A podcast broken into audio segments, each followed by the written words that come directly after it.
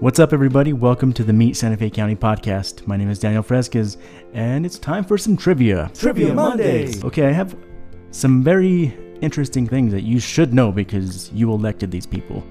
In, in January, three people are starting. There's three elected offices. There's two questions, but three answers for each question.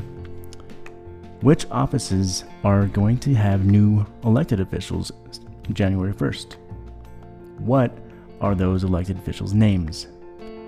Okay, I'm going to post that question to our Facebook and our Instagram pages. So I appreciate the participation. It's really fun. So uh, jump on there. Let's see. Let's see if you can get those answers right.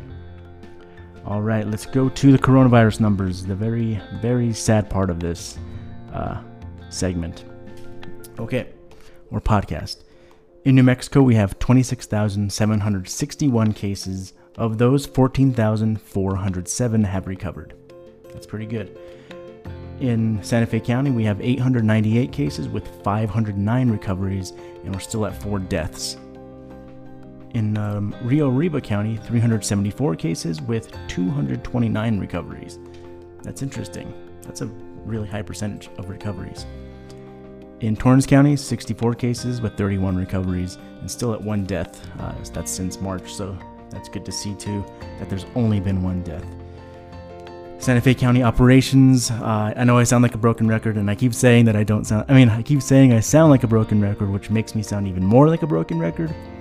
But anyway, Santa Fe County operations are still by appointment only. Please spread the word to your friends and family. It's very difficult to turn somebody away. It's already a frustrating time, so it's understandable that some people start uh, letting out their frustrations on our staff, but we're not doing it to and for any other reason than to be safe and keep everybody healthy. So please spread the word. We are still by appointment only. Uh, very soon, and uh, by very soon, either the end of this day or by the end of this week, we should have trash permits online. Uh, that's just for regular punch passes.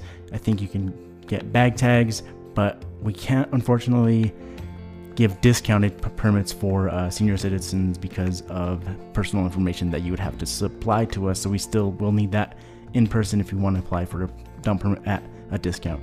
But good news for everybody that wants a dump permit, very soon you can apply for those online. And I'll keep you updated um, on Wednesday's podcast to see where we are. Hopefully by Wednesday it's up, but by Friday for sure. So spread the word on that too. That's going to be awesome. I'll post that on our social media pages and we'll see some videos being produced to spread that information, but I'm sure that'll help out so many people. So I'm glad we're doing that. All right. That's going to do it for today's podcast. My name is Daniel Fresquez. I'll talk to you later.